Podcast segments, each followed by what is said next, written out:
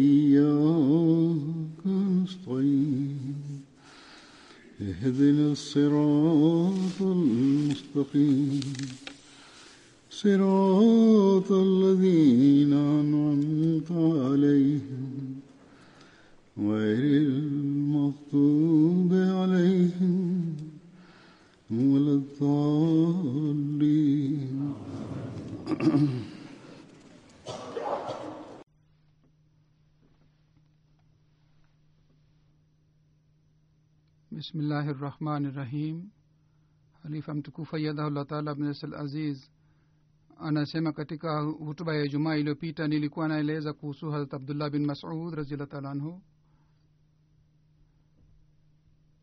Na kuhusu yeye kuna riwaya chungu mzima. Na sikuweza kueleza riwaya yote katika ijumaa iliyopita kwa hiyo nitaeleza leo kuhusu harat abdullah bin masud masahaba walikuwa wakisema abdullah bin masud katika ukaribu na mwenyezi mungu amezidi kiasi hiki kwamba mfano hakuna mwingine ambaye anaweza kufanana naye. Mtume salallahu alaihi waalihi wasallam alipokuwa akiwaambia watu wafuate mfano wa masahaba alikuwa akisema watu wafuate mfano wa harat abdullah bin masud na harat abubakar na harat umar raziallahu taala anhum.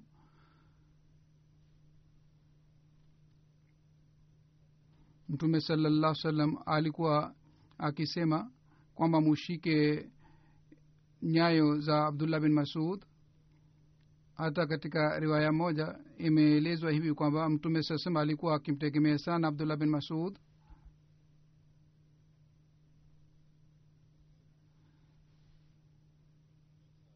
na abdullah bin masud pia alikuwa akimpenda mtume salallahu alehi wasallam sana. Nilieleza matukio yake kadhaa nataka kueleza matukio mengine kuhusu mapenzi alikuwa nayo. Matukio mengine yanafanana lakini matukio hayo yameelezwa katika riwaya mbalimbali kwa hiyo nitaeleza matukio kadhaa. Kuhusu abdullah bin masud imeandikwa kwamba kwa sababu ya kukaa na mtume muhammad salllahu alih waalihi wasallam abdullah bin masud akawa mcha mungu na mtu wa kufanya ibada ya mwenyezi mungu. Alikuwa akipenda ibada na nafali kiasi hiki kwamba pamoja na swala alikuwa akiswali swala ya dhuha. Hivyo ndivyo kila jumatatu na alhamisu alhamisi alikuwa akifunga saumu ya nafali. Hata baada ya kufanya hayo yote alikuwa akifikiria kwamba yeye anafunga kidogo. Abdullah bin masud alikuwa akisema mimi sifungi zaidi ya hii kwa sababu kwa ajili ya sala ya tahajud naposali tahaja sana nasikia udhaifu. Yaani alikuwa akiswali swala ya tahajud ndefu sana na kwa sababu ya hii alikuwa akisikia udhaifu zur anasema mtu akiswali tahajud uh, kwa mashati yake au akiswali nafali kwa mashati yake mtu anasikia udhaifu.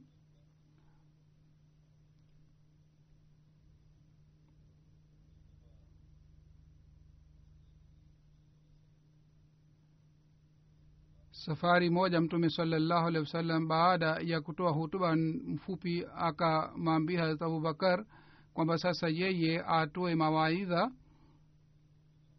harat abubakar akatoa mawaidha mfupi. Baadaye mtume sasema akamwambia omar yeye atoe mawaidha. Yeye alitoa hutuba fupi zaidi kuliko abubakar kisha akamwambia mtume sasa mtu mwingine atoe mawaidha. Yeye akaanza kutoa hutuba ndefu sana. Mtume salallah salam akamwambia kwamba tafadhali ukae. Au akamwambia kwamba akae kimya asiendelee na hutuba yake. Kisha baadaye mtume sala salam akamwambia abdullah masud yeye atoe mawaidha. Abdullah bin masud akamtukuza mwenyezi mungu. Baadaye akasema maneno haya tu kwamba enyi watu mungu ni rabu wetu qurani mwongozo kwa ajili yetu na khanakaba ni nyumba ya mwenyezi mungu na mtume muhammad saa salam ni nabii wetu.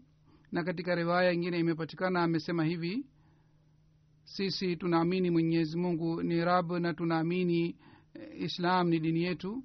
Na mimi napenda kwa ajili yenu ambayo mungu anapenda na mtume wake anapenda. Mtume saa salam kwa kusikia hutuba yake akasema ibne masud amesema kweli kabisa.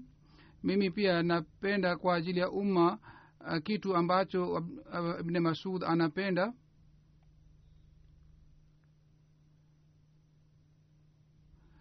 ali alipokwenda kufa katika hafla yake mtu mmoja akaeleza kuhusu harat abdullah bin masud. Watu wakaanza kumsifu na wakasema ewe amirulmuminin sisi hatukumkuta mtu mwingine zaidi ya abdullah bin masud ambaye ana hulka njema na anaongea kwa upole sana na vile vile hatukumwona mtu mwingine ambaye anafanana na abdullah bin masud katika kuwa na haufu ya mwenyezi mungu harat ali raziallah taala anhu akawahutubia wote na akasema mimi nawaulizeni kwa kusema kwa kula kiapo cha mwenyezi mungu kwamba niembeni kweli kweli kwamba ushahidi huu mnatoa kwa moyo wenu kuhusu abdullah bin masud. Wote wakasema ndiyo sisi tunasema hayo yote kwa moyo wetu. Harat ali akasema e mola wangu uwe shahidi e, mong, e, e mola wangu mimi pia nina ushahidi huu huu kuhusu abdullah bin masud sawa na ushahidi wa hawa watu. Hata ushahidi wangu ni mzuri zaidi kuliko hawa watu.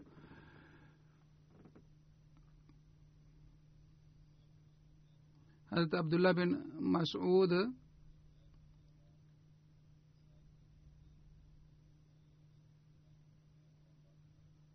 Alitimiza haki ya dugu wakati alipofanywa kuwa dugu harat ubair bin awam na yeye alisihi kwamba mambo, ya, mambo yangu yote ya ki, kifedha mimi nikifa basi mambo yangu yote ya kifedha ataangalia zubair bin alawam na yeye akitoa akitoa uamuzi wowote familia analazimika kufuata uamuzi wake. Abu wail anasimulia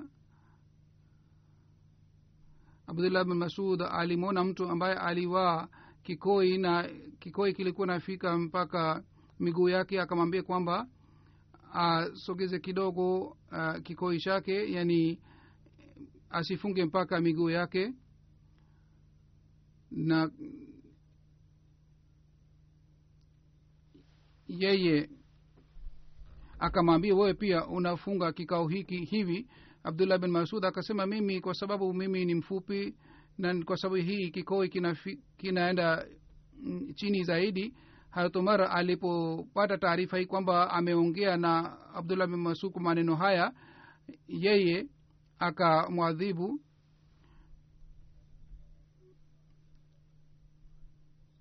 inaonyesha kwamba yule mtu ambaye alisema maneno haya alikuwa na kibri kwa hiyo alitoa majibu ya aina hii tumar alipojua kwamba ametoa maneno haya basi yeye alimwadhibu yule mtu.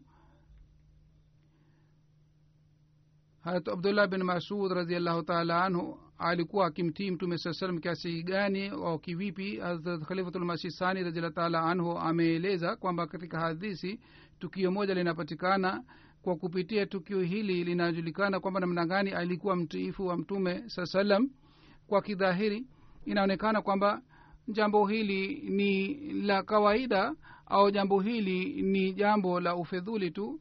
Lakini khalifatulmasihu sani raziallah taala anhu anasema kwamba abdullah bin masud alipata maendeleo ya kiroho kwa sababu hii kwamba mtume sasema alipokuwa akinena neno lolote yeye alikuwa akifuata uh, neno lile la mtume salallahu alaihi waalihi wasallam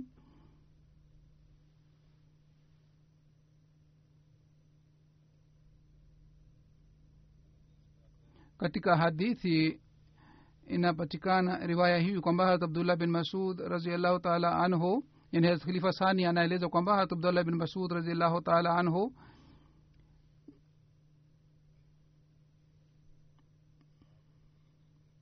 mtume sasema alikuwa anakuja kuhudhuria hafla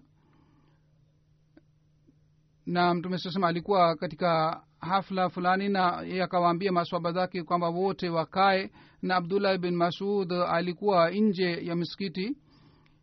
Mtume sasema alipowaambia wale maswaba walikuwepo msikitini aka kwamba wakae abdullah bin masud wakati ule alikuwa bado nje ya misikiti aliposikia sauti ya mtume saa salam kwamba anasema kaeni. Kwa hiyo akakaa nje ya msikiti na yeye kwa kukaa kama mtoto anatembea akaanza kutembea na kuja akaanza kuja miskitini mtu mmoja ambaye alikuwa haelewi maana ya utii ni nini alikuwa hajui faida ya utii ni nini alipomwona abdullah bni masud kwamba yeye anatembea kama mtoto anatembea akasema kwamba jambo hili ni jambo la ufedhuli na akaona kwamba jambo hili ni jambo la ujahili kwamba wewe unatembea hivi. Yule mtu alikuwa hajui kwamba kwamba maendeleo ya mataifa yanapatikana kwa sababu ya uh, kwa sababu ya utii. Na yule mtu akamwambia kwamba mtume sasema alikuwa anawahutubia wale watu ambao walikuwa misikitini lakini wewe umekaa nje ya misikiti na wewe umekuja misikitini kama mtoto anatembea. Ulikuwa unatakiwa wakati ulipoingia misikitini wakati ule ungekaa misikitini kulikuwa haina haja ya kukaa kule uh, nje ya msikiti abdullah bin masud akasema ndiyo iliwezekana ningefanya hivi lakini kama ningekufa kabla ya kufika misikitini nisingekuwa mtu ambaye alifuata amri ya mtume salallahu alaihi waalihi wasallam na nilikuwa mtu ambaye hakufuata amri moja ya mtume salallahu wasalam hii ilikuwa shauku ya masahaba wa mtume saa salam kwamba mtume saa salam alipokuwa akinena tu alikuwa akisema tu kauli yoyote amri yoyote walikuwa wakifuata. Kwa hiyo abdullah bin masud akasema mimi nilifuata kauli hii ya mtume saa salam ikiwa ningekufa kabla ya kufika miskitini basi katika hali hii ingeandikwa katika amali zangu kwamba ilikuwa amri ya mtume muhammad saa salam ulipata kabla ya kufa kwako lakini wewe hukufuata amri ile ya mtume saa salam kwa hiyo abdullah bin masud akamwambia yule mtu kwamba mimi sikupendelea kwamba mimi niende kwa miskitini kwa kutembea kama ni, ni hali ya kawaida kwa sababu nilikuwa na haufu hii kwamba huenda mimi sitafika miskitini nitakufa kabla ya kufika miskitini na nitasema nini mbele ya mwenyezi mungu atakaponiuliza kuhusu amri ya mtume saa salam hazur anasema kwamba hadha muslemaud anaandika zaidi kwamba kuna tukio la harat abdullah bin masud kwamba harat usman raziallahu taala anhu wakati alipokuwa halifa wakati wa haj katika makka mukarama akasom akaswali raka nne. Yaani alienda kuhiji na alienda kwa siku chache na kule akaswali raka nne mtume saa alipokwenda kwa ajili ya kufanya haji mtume saa aliswali raka mbili kwa sababu msafiri anatakiwa aswali e, raka mbili yani nusu ya swala. Harat abubakar alipokuja wakati alipokuwa halifa yeye pia aliswali raka mbili kwa sababu alikuwa msafiri. Harat umar alipokuja kwa ajili ya kuhiji yeye pia aliswali raka mbili yani aliswali kasar namaz nusu ya swala ambayo ni swala ya msafiri. Harat usman raziallahu taala anhu badala ya kusali raka mbili akasali raka nne watu wakaanza kupiga kelele.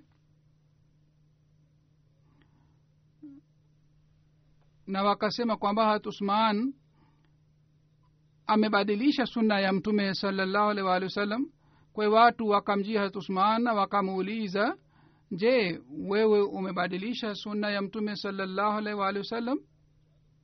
Kwa nini umeswali raka nne? Harat usman raziallah taala anhu akasema mimi nilifanya ijtihadi moja kwamba watu wengi wameanza kuja kuhiji wanakuja kutoka katika maeneo mbalimbali mbali, na hawa watu wamesilimu hivi karibuni na hawa watu hawajui mafundisho ya tukufu ya islam kama watu wa zamani walikuwa wanajua. Wao wanatutizama tu sisi tunafanya nini ili wao wafuate amali zetu na wanapotuona sisi tunafanya amali fulani wao pia wanaanza kufanya jinsi sisi tunafanya na wao wanafikiria hii ndiyo ni amri ya islam. Hawa watu kwa sababu hawaji madina mara kwa mara na hawapati nafasi ya kututizama tunaswali namna gani. Kwa hiyo mimi nilidhani kwamba kwamba wakati wa haja hawa wakiniona mimi naswali raka mbili tu wakiniona mimi naswali raka mbili wao wakirudi katika eneo lao watasema sisi tulimwona halifa alikuwa na swali raka mbili tu. Kwa hiyo hii ndiyo ni amri ya islam kwamba tuswali raka mbili sio raka nne. Na Hazrat usman akasema watu watakaporudi katika eneo lao watakapoelezwa kwamba wame, wame nimeswali raka mbili. Watu kwa sababu hawajui kuhusu mafundisho ya islam hawajui kwamba nimeswali raka mbili kwa sababu ya kuwa msafiri. Kwa hiyo kule huenda kwa sababu hii ikhtilafu itapatikana na watu huenda watapotea kwa sababu ya hii. Harat akasema basi mimi nikaona ni wema mimi niongoze sala raka nne ili hawa wajue kwamba ni raka nne ya swala ikiwa kuna swali hili kwamba na- na gani imekuwa sahihi ni swali raka nne kwa ajili yangu kwa jibu lake ni hili. Yaani yeye akatoa jibu kwamba kwa nini mimi nimeswali raka nne akatoa jibu lake kwamba mimi nimeoa hapa. Mimi nimeoa katika maka na kwa sababu nchi ya um, mke pia inakuwa nchi ya mume pia.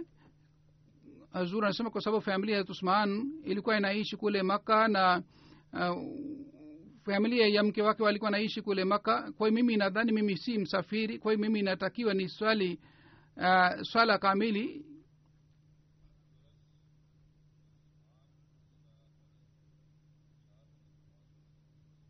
Mradhi harat usman alitoa sababu hii kwamba yeye ameswali raka nne kwa sababu ya hii na vile vile akasema kwamba mimi nimeswali raka nne ili watu walikuja kutoka nje wasi wasipotee.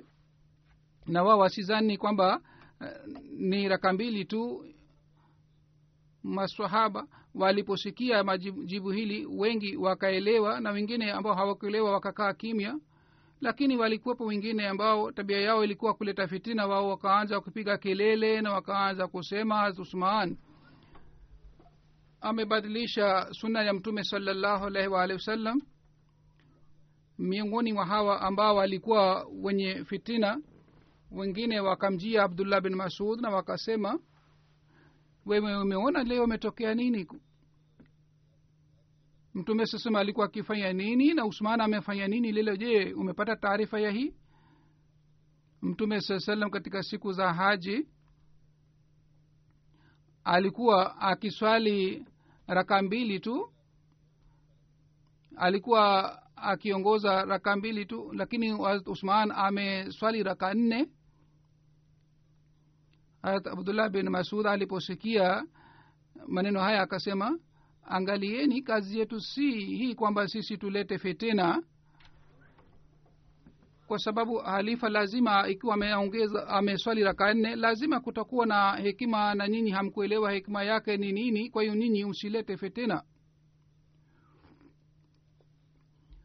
harat abdullah bin masud anasema mimi pia nimeswali raka nne nyuma yake. Mimi pia katika pamoja na maamuma walioswali raka nne. Mimi pia nimeswali raka nne pamoja naye. Lakini mara baada ya swala nilifanya dua na nilisema e mola wangu unikubi, uni unikubalie raka mbili tu ile ile ambayo nilikuwa nikiswali pamoja na mtume muhammad saa salam na raka mbili zingine usihisabu usi kama ni swala yangu. Hadha muslemaud anasema kwamba haya ni mapenzi hali ya juu yalikuwa inapatikana ndani ya abdullah bin masud akaswali raka nne lakini yeye hakupendelea ile sababu ambayo ilikuwa kinyume na swala ya mtume salallahu alaihi waalihi wasallam na akafanya dua hii kwamba e mola wangu unikubalie raka mbili tu usinikubalie raka nne.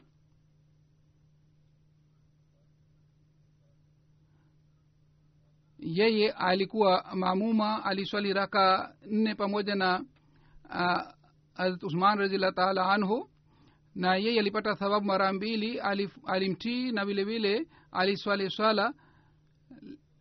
Lakini baadaye akasema kwamba mimi sitaki nipate thababu zaidi kuliko ile ambayo mtume salallahu alaihi waalihi wasallam alikuwa aki akituongoza wakati wa kuswali swala.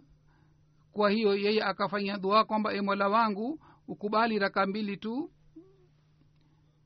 Kisha muslimud anasema kwamba katika utii wa uhalifa pia alikuwa mtu wa aina yake. Yeye alikuwa hajui kwa sababu gani usman ameswali raka nne badala ya raka mbili ingawa wengi wanasema kwamba hii ni sahihi kwa sababu mtu anapokwenda katika nchi ya mke au nchi ya mtoto au nchi ya wazazi kule watu wanadhani kwamba si, si usafiri. Kwa hiyo jambo hili lilikuwa sahihi. Kisha usman razila anhu alikuwa mwangalifu sana ili watu wasipotee. Wasidhani kwamba ni swala ni raka mbili tu ni nia yake ilikuwa hii kwamba watu wasi wasipate mfano huu kwamba ni raka ni raka mbili tu si raka nne. Kwa sababu ya hii usman aliswali raka nne na abdullah bin masud hakufanya hivi kwamba yeye aliacha swala baada ya raka mbili bali aliswala swala yote alitii halifa mtukufu na baadaye alifanya dua. Na katika dua akasema e mola wangu ukubali raka mbili tu usikubali raka nne. Sasa angalieni hii hali ya utii ilikuwa inapatikana ndani yake ilikuwa kwa sababu ya kumfuata mtume salallahu alaihi waalihi wasallam.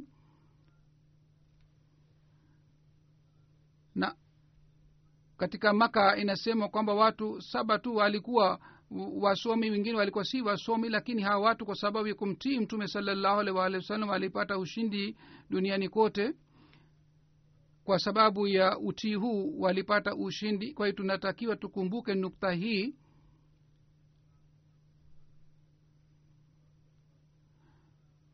Kwa kupitia amali ya abdullah bin masud utii wa ukhalifa unapatikana.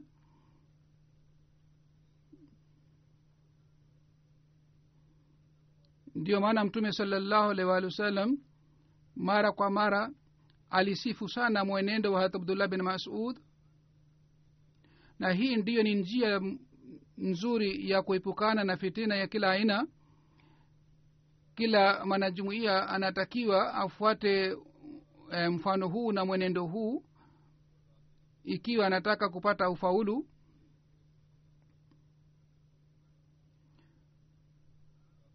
Siku moja maswahaba walitoka usiku na abdullah bin masud pia alikuwa pamoja na masahaba wengine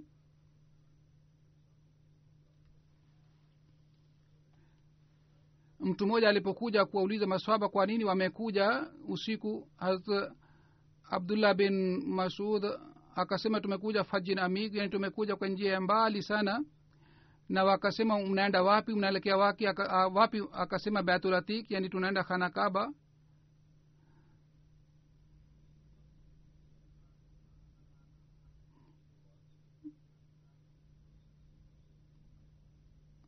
hazrat umar akasema kwamba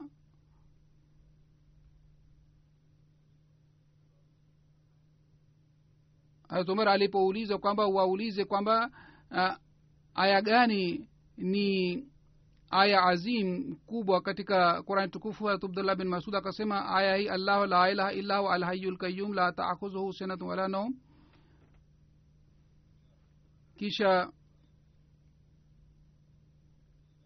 akaulizwa kwamba aya mohkam ya qurani tukufu ni, ni aya gani? Abdullah bin masud akasema in الله يأمر بالعدل والإحسان wa ذي القربى hadrat umar akamwambia yule mtu kwamba aulize tena kwamba aya iliyokamilika ni aya gani? Akasema ni man yaamal miskala zaratin khairan yara wa man yaamal miskala zaratin sharran yarahu. Kisha umar akauliza tena kwa kumpitia yule mtu kwamba aya ya qurani tukufu ambamo haufu ya mungu inapatikana ni aya gani? Harat abdullah bin masud aka akasoma aya hii laisa biamaniyekum wala amaniye ahli lkitabe man yamalu suan juza bihi wala yajid lahu min dunillahi waliyan wala nasira. Harat umar akasema umuulize tena huyu aya gani ya qurani tukufu ni aya ambayo inatupatia matamanio harat abdullah bin masud akasema kul ya ibadi allazina asrafu ala anfusi ala anfusihim la taknatu min rahmatillahi in allah yaghfiru dhunuba jamia innahu alghafuru rahim harat umar raziallahu taala anhu akasema yani baada ya kusikia aya hizi zote harat umar akasema ewe bana amuulize huyu huyu ambaye anasoma aya hii je huyu ni abdullah bin masud? Watu wakasema ndio. Bila shaka huyu ni abdullah bin masud ambaye anasoma aya hizi. Hazrat umar kwa kusikia aya hizi zote akasema kwamba hazrat abdullah masud anajua mambo yote ya fikha na lazima kwa kusikia majibu haya yote hazrat umar alikuwa ameshajua kwamba ni abdullah bin masud ambaye anatoa majibu haya harat abdullah bin masud anaeleza siku ya badri mtume saa salam akawauliza masahaba mnasema nini kuhusu hawa wafungwa?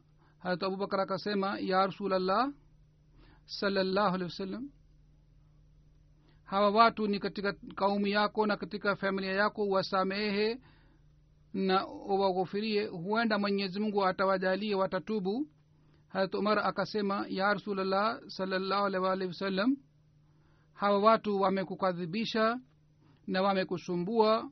Kwa hiyo wewe uwaue hawa watu wote ambao wamefungwa. Baadaye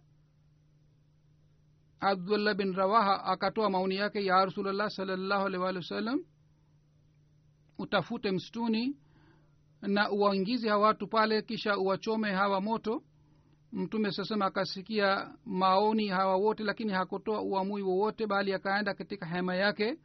Abdullah bin masud anasema watu wakaanza kuzungumza wenyewe kwa wenyewe kwamba mtume sasema atafuata raye na maoni ya nani. Baada ya muda mfupi mtume sasema akatoka nje katika hema yake na akasema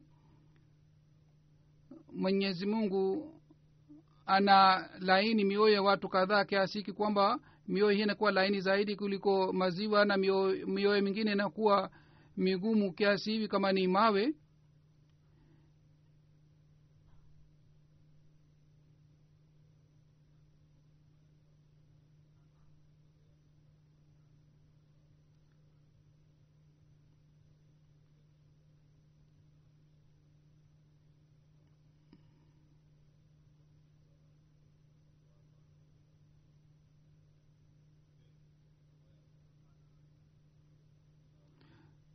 na akasema mtume saa salam ewe abubakar mfano wako ni kama mfano wa ibrahim. Baadaye akasema mfano wako ni kama mfano wa isa alahi salatu wassalam aliyesema kwamba e mola wangu ikiwa unawaadhibu hawa ni watu wako ikiwa unawasamehe basi bila shaka wewe ni mwenye ushindi na mwenye kusamehe. Na mtume saa akamwambia omar kwamba mfano wako ni mfano wa nuhu alah salam kama ye alisema rabi la tazar ala larzi min alkafirina dayara yani e mola wangu usiache hata nyumba moja ya hawa makafiri. Kisha akasema hayo pia. Yani akamwambia tumar kwamba mfano wako ni kama mfano wa musa alahi salatu wassalam aliyesema rabbana tmis ala amwalihim fala yuminu hata yarau ladhabu lalim e mola wetu uangamize mali yao yote na ufanye mioyo yao iwe migumu na hawataamini mpaka waone adhabu. Kisha mtume salallahu alih walihi wasallam akasema kwa sababu nyinyi mnahitaji e, msaada na hawa wafungwa watatoa jizia au watauawa. Harat abdullah bin masud anasema mimi nikamwambia mtume salallahu alih walih wasallam ewe mtume salallahu alih walih wasallam sahel bin beza asi asiadhibiwe kwa sababu mimi nilimsikia alikuwa anasifu islam kwa kusikia hii mtume saa salam akakaa kimya. Abdullah bin masud anasema niliogopa sana kwamba mtume saa salam atanikashirikia lakini baadaye mtume salallahu alaihi waalihi wasallam akasema kwamba sawa yeye hataadhibiwa mtume salallahu alaihi waalihi wasallam alipokaa kimya yeye alidhani kwamba mtume saa salam atamkasirikia na yeye akapata haufu ya mwenyezi mungu sana kwa sababu ya hii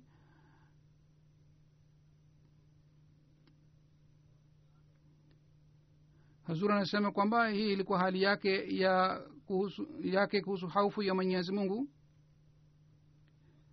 Harat abdullah bin masud alikuwa akitoa mawaidha siku ya alhamisi tu na hutuba yake ilikuwa fupi sana na ilikuwa yenye maana na maarifa kiasi hiki kwamba sahaba moja anasema kwamba harat abdullah alipokuwa akimaliza hutuba yake tulikuwa tukitamani kwamba angetoa hutuba ndefu zaidi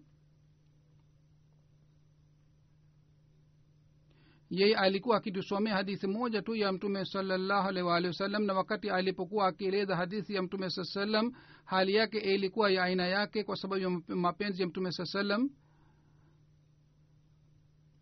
saba moja anasema siku moja harat abdullah bin masud alitusomea hadithi moja ya mtume saa salam aliposema maneno haya sametu rasulllah yani nilimsikia mtume salallahu alaihi waalihi wasallam mwili wake ukaanza kutetemeka kwa sababu ya haufu ya mwenyezi mungu hata mawazi yake pia yalianza kutetemeka kwa sababu ya haufu na baadaye akasema harat abdullah bin masud kwamba huenda mtume salallahu alih walih wasallam alisema maneno haya au maneno mengine yalikuwa yanafanana na maneno haya.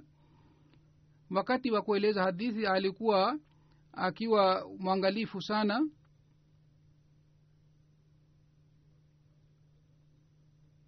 Na hali yake ilikuwa kwa sababu ya hii kwamba mtume salallahu alih alisema yeyote ambaye anasema hadithi ambayo mimi sikusema basi yeye amefanya dhambi kubwa sana.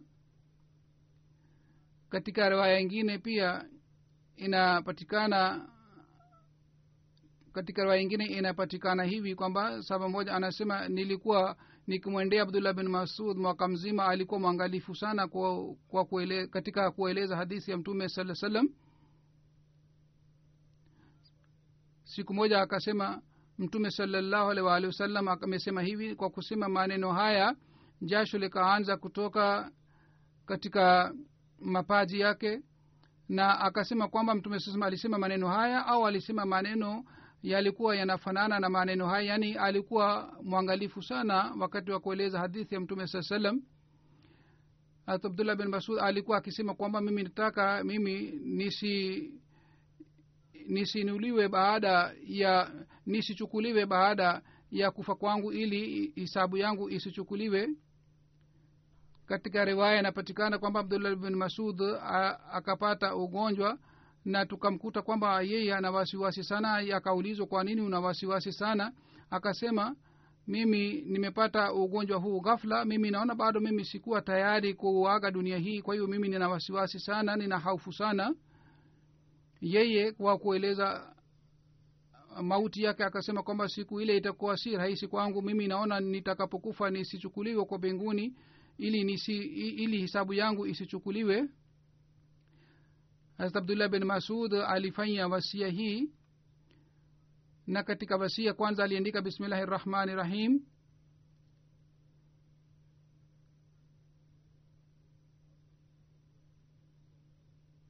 huzur anasema kila mmoja anaandika bismillah lakini kwa nini aliandika bismillah? Kwa sababu alikuwa anajua kwamba mwenyezi mungu ni rahman rahim yani alikuwa anajua mwenyezi mungu ni mrehemevu na msemehevu ndiyo maana kwa kueleza sifa za mwenyezi mungu alianza kutoa wasia yake ili ikiwa kuna jambo lolote linalopatikana ambalo linaweza kuvuta ghadhabu ya mwenyezi mungu aweze kuokoka katika ghadhabu ile ndiyo maana alisifu alitaja sifa hizi za mwenyezi mungu. Hazur anasema abdullah bin masud hali yake ya kifedha ilikuwa kiasiki kwamba ye alikuwa apokei posho. Aliacha dirham elfu tisiini nyuma yake na alifanya wasia kwamba sanda yake iwe ya kawaida na iwe ya thamani ya dirham ya mbili tu. Hadrat usman aliongoza sala ya jeneza yake na alizikwa katika kaburi la jannatulbaqi usiku alizikwa katika riwaya ingine inapatikana hivi kwamba baada ya kuzikwa kwake asubuhi katika kaburi lake yalikuwa maji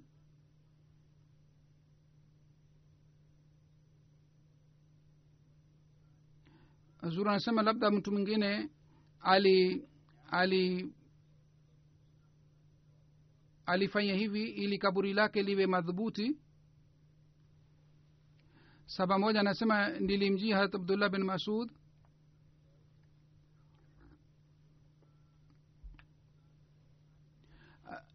Saba moja anasema nilimuuliza saba mwingine akasema je kuna mtu mwingine yeyote ambaye anafanana na abdullah bin masud akasema hapana hakuna mtu yeyote ambaye anafanana na abdullah bin masud. Harat halim harim bin hezam anasema nimekaa katika hafla ya masahaba wa mtume salallahu alaihi waalihi wasallam lakini sikumkuta mtu mwingine yeyote uh, kama ni abdullah bin masud ambaye yeye alichukia dunia hii. Huzur.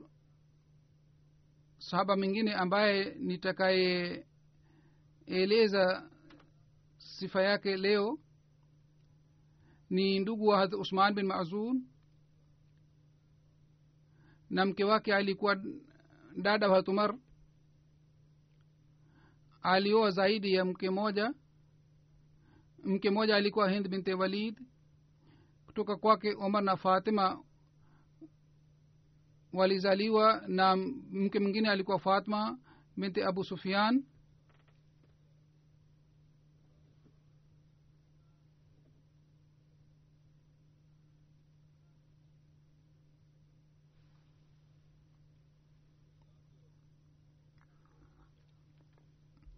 wakati aliposilimu umri wake ulikuwa miaka kumi na tisa yaani katika ujana wake alisilimu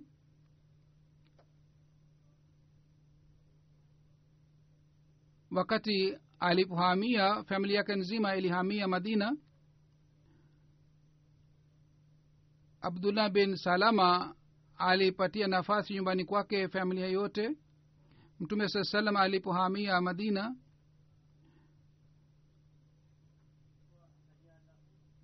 mtume saa salam aliwapatia hadhama na ndugu zake eh, sehemu kwa ajili ya kujenga nyumba.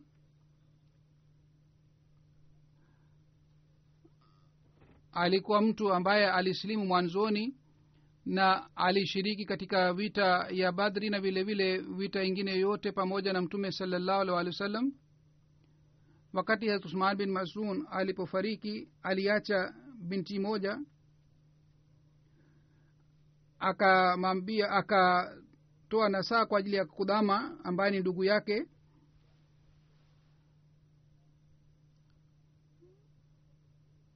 Harat usman hazrat harat abdullah anasema hadrat kudama na hadrat usman walikuwa mjomba wangu. Baada ya kufariki kwa hazrat usman bin mazun mimi nilipeleka ujumbe wa mposa uh, na usman uh, hadrat kudama akakubali.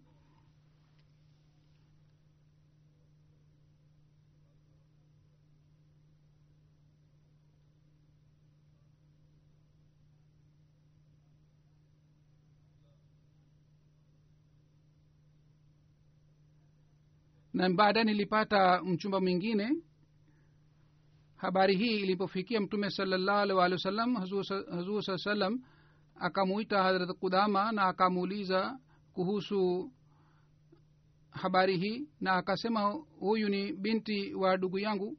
Mimi sitaki nikosee kuchagua mchumba kwa ajili yake kwa sababu huyu ni, da, ni binti wa ndugu yangu ambaye amefariki. Kwa mimi nita- nitachagua mchumba mzuri eh, mzuri kwa ajili yake mtume sala salam akasema huyu ni binti yatima kwa hiyo yeye ataolewa sawa na hayari yake. Yeye hana baba ni vizuri ulivyofanya ni vizuri lakini um, yeye ataolewa sawa na hayari yake na sawa na ruhusa yake. Kwa hiyo mtume saa salam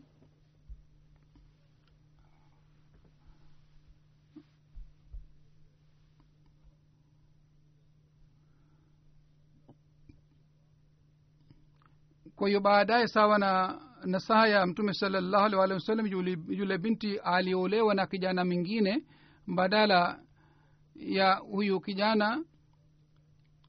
Na mtume salallahu alaihi waalihi wasallam alifanya hivi kwa sababu yule binti alikuwa hana baba alikuwa yatima isije akadhulumiwa. Ndiyo maana sawa na hayari yake aliolewa.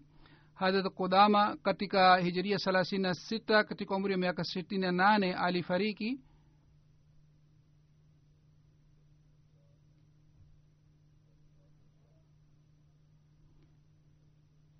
mwenyezi mungu atujaalie sisi tuweze kuiga mifano ya masahaba hawa na tuweze kuiga mifano ya mapenzi na vile vile mifano ya maarifa ya mwenyezi mungu.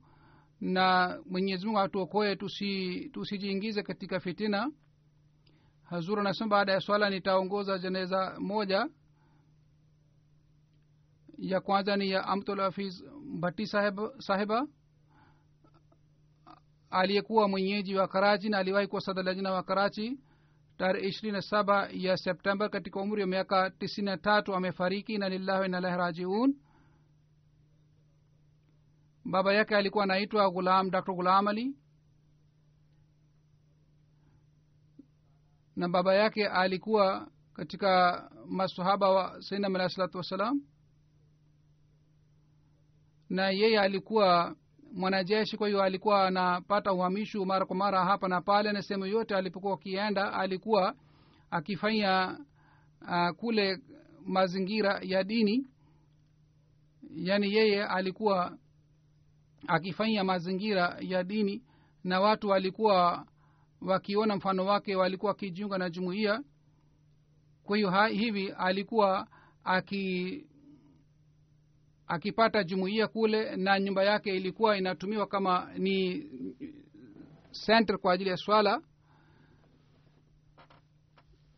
Baba yake alitaka famili familia yake watoto wake wakae eh, kadhian. Ndio maana watoto hawa walikaa kadhian.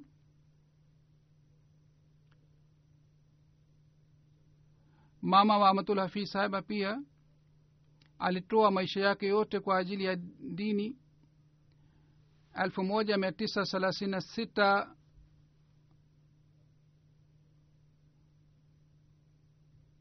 Ni mwaka ambamo walihamia kadian kadhian amatul hafiz begam sahiba alimaliza masomo ya shule ya sekondari baadaye alisoma mpaka daraja rabia na baadaye alianza kutoa huduma katika jamaat aliolewa na mahmud bhatti saheb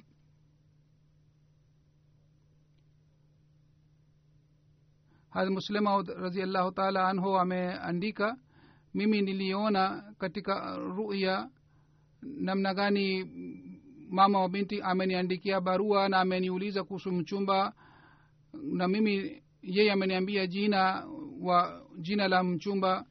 Baadaye yule binti alikuja na mama yake pia alikuja. Kwa hiyo walipoeleza ilikuwa ile ile niliona katika ndoto.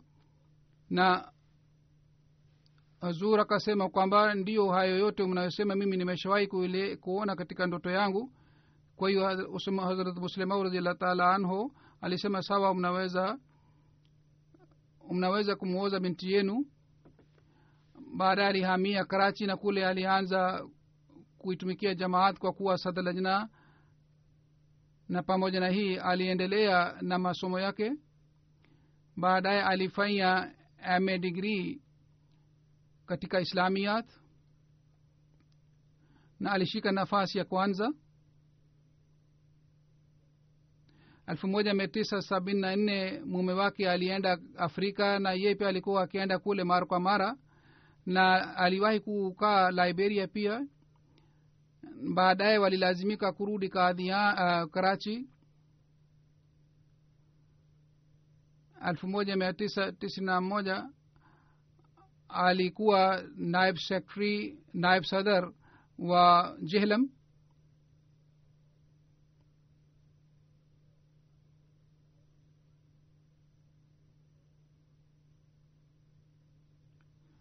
tangu elfu moja mia tisa tisini na saba mpaka mai elfu mbili na kumi na nane aliwahi kuwa sadar lajna wa karachi.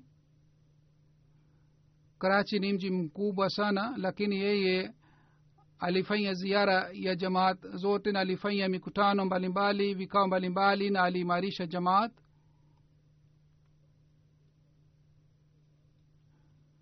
Takriban miaka sabini aliendelea kuitumikia jamaat amtanur saheb ambaye ni sada wa siku hizi kule karachi, karachi anasema kwamba marehemu alitoa huduma nyingi sana. Alikuwa mwenye moyo mpole alikuwa akiwaelimisha watu kwa njia nzuri na alikuwa akiandika majukumu yote katika dairi isije akasahau. Na baada ya kumaliza shughuli zake alikuwa akifahamisha makao makuu alipokuwa akipata ujumbe wote kutoka makao makuu alikuwa akisambaza uh, amri ile kwa makatibu wote. Na alifanya kazi yake yote kwa imani halisi na vile vile alionyesha mfano mzuri wa utii wa khalifa amtubari nasr sahib ambaye amefanya kazi pamoja naye. Anasema kwamba alikuwa aki akifanya kazi kwa hekima sana alikuwa hana tabia ya kuonyesha kwamba yeye ni bos na ofisa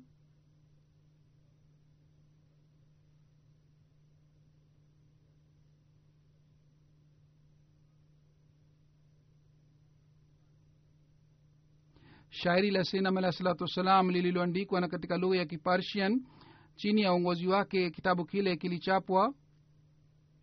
Amtu nasir bari sahab anasema kwamba alikuwa mwenye subra sana alikuwa alikuwa akile, alikuwa akirekebisha mambo kwa kutumia hekima sana. Azur anasema siku hizi pia kuna matatizo mengi yanapatikana katika familia mbalimbali kwa hiyo mwenyezi mungu awajalie wote waweze kurekebisha hali yao na vile vile wale ambao wana, wana, wamepewa jukumu la kurekebisha hali wao pia waweze kufanya kazi hii vizuri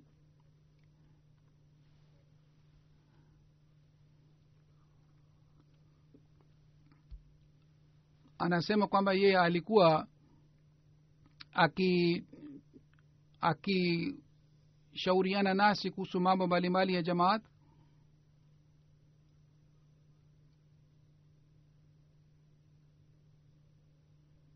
Na alikuwa akifanya kazi pamoja nasi kama ni mwenzetu bila kuonyesha kwamba yeye ni ofisi wetu.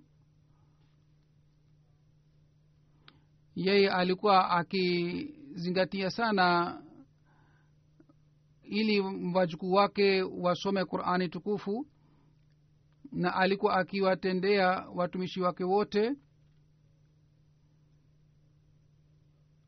na alikuwa akifanya juhudi ili aweze kutimiza haki yao yote. Mwenyezi mungu amghofirie na amsamehe na apandishe madaraja yake. Mwenyezi mungu awajalie watoto wake waweze kufuata nyayo zake. Jeneza ya pili ni ya adhanan saheb aliyekuwa sekretari mure kharjia wa belgium tarehe ishirina tisa ya september amefariki na lillahi nalahi rajiun. Baba yake aitwaye bana rizwan alikuwa mwanajumuia wa kwanza ambaye ni mwenyeji wa belgium. Alijiunga na jamaat katika miaka mwaka wa sitini. Bana adnan hakujiunga na jumuia kwa sababu ya baba bali alifanya utafiti na baada ya kufanya utafiti elfu moja mia tisa tisini na nne alijiunga na jumuiya na baada ya kujiunga na jamaat akawa mwanajumuiya mzuri sana na akaanza kufanya mahubiri. elfu moja mia tisa tisini na nane uh, hafla moja ilipangwa ya mahubiri. Halifa wa nne ali alisema kwamba huyu anaweza kufasiri katika fransisi na katika dutch pia. Yaani yeye alikuwa akifasiri hutuba ya halifa mtukufu. Amir jamaat wa belgium anaandika marehemu alikuwa na maradhi ya kansa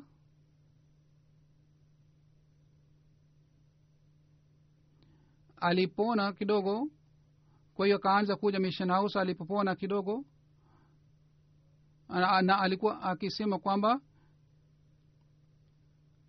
kwa fadhila za mwenyezi mungu nimepona kidogo. Na wagonjwa wengine ambao walikuwa na maradhi wote wamekufa lakini mungu amenijalia afya. Alikuwa memba wa timu ya public relation baadaye elfu mbili na kumi na sita. Hazur anasema mimi nilimteua kuwa sekretari umure kharjia na kwa bidii sana na juhudi sana aliendelea kutoa huduma zake. Alifanya juhudi sana ya kutambulisha jumuiya katika idara ya serikali.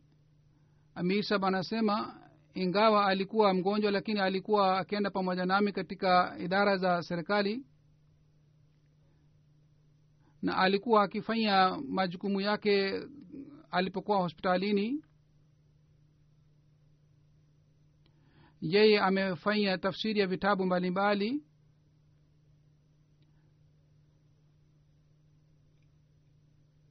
Yeye alikuwa akirudia tafsiri ya dach mara ya tena kwa kuhakikisha kwamba ni tajma na tafsiri ile ni sahihi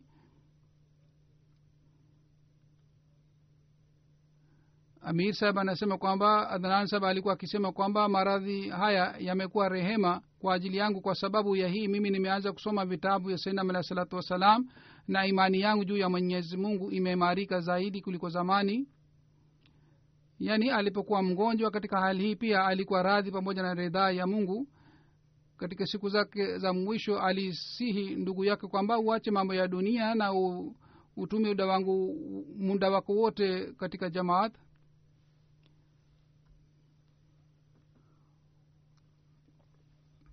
mama yake anasema katika familia jumuiya iliingia kwa kumpitia baba wa bana adnan na baadaye alienda nchi za arabuni na aliporudi nyumbani alikutana na mbashiri na kwa sababu mahubiri yake baba yake alijiunga na jumuiya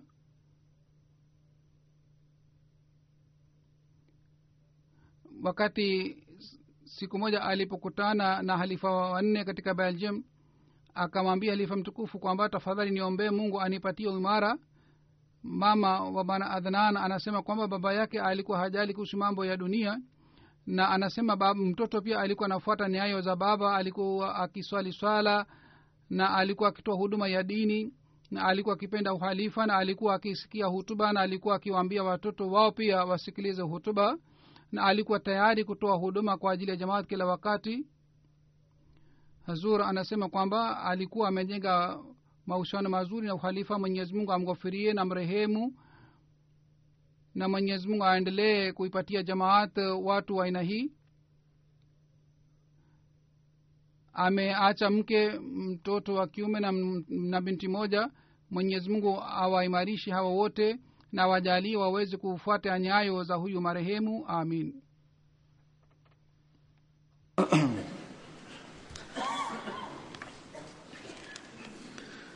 الحمد لله الحمد لله نحمده ونستعينه ونستغفره ونؤمن به ونتوكل عليه ونعوذ بالله من شرور أنفسنا ومن سيئات أعمالنا. من يهده الله فلا مضل له ومن يضلله فلا هادي له. ونشهد أن لا إله إلا الله ونشهد أن محمدا عبده ورسوله. عباد الله رحمكم الله.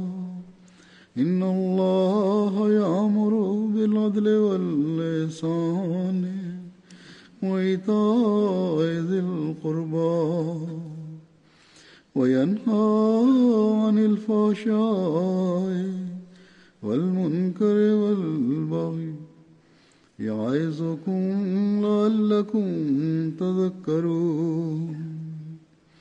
اذكروا الله يذكركم وادعوه يستجب لكم ولذكر الله أكبر.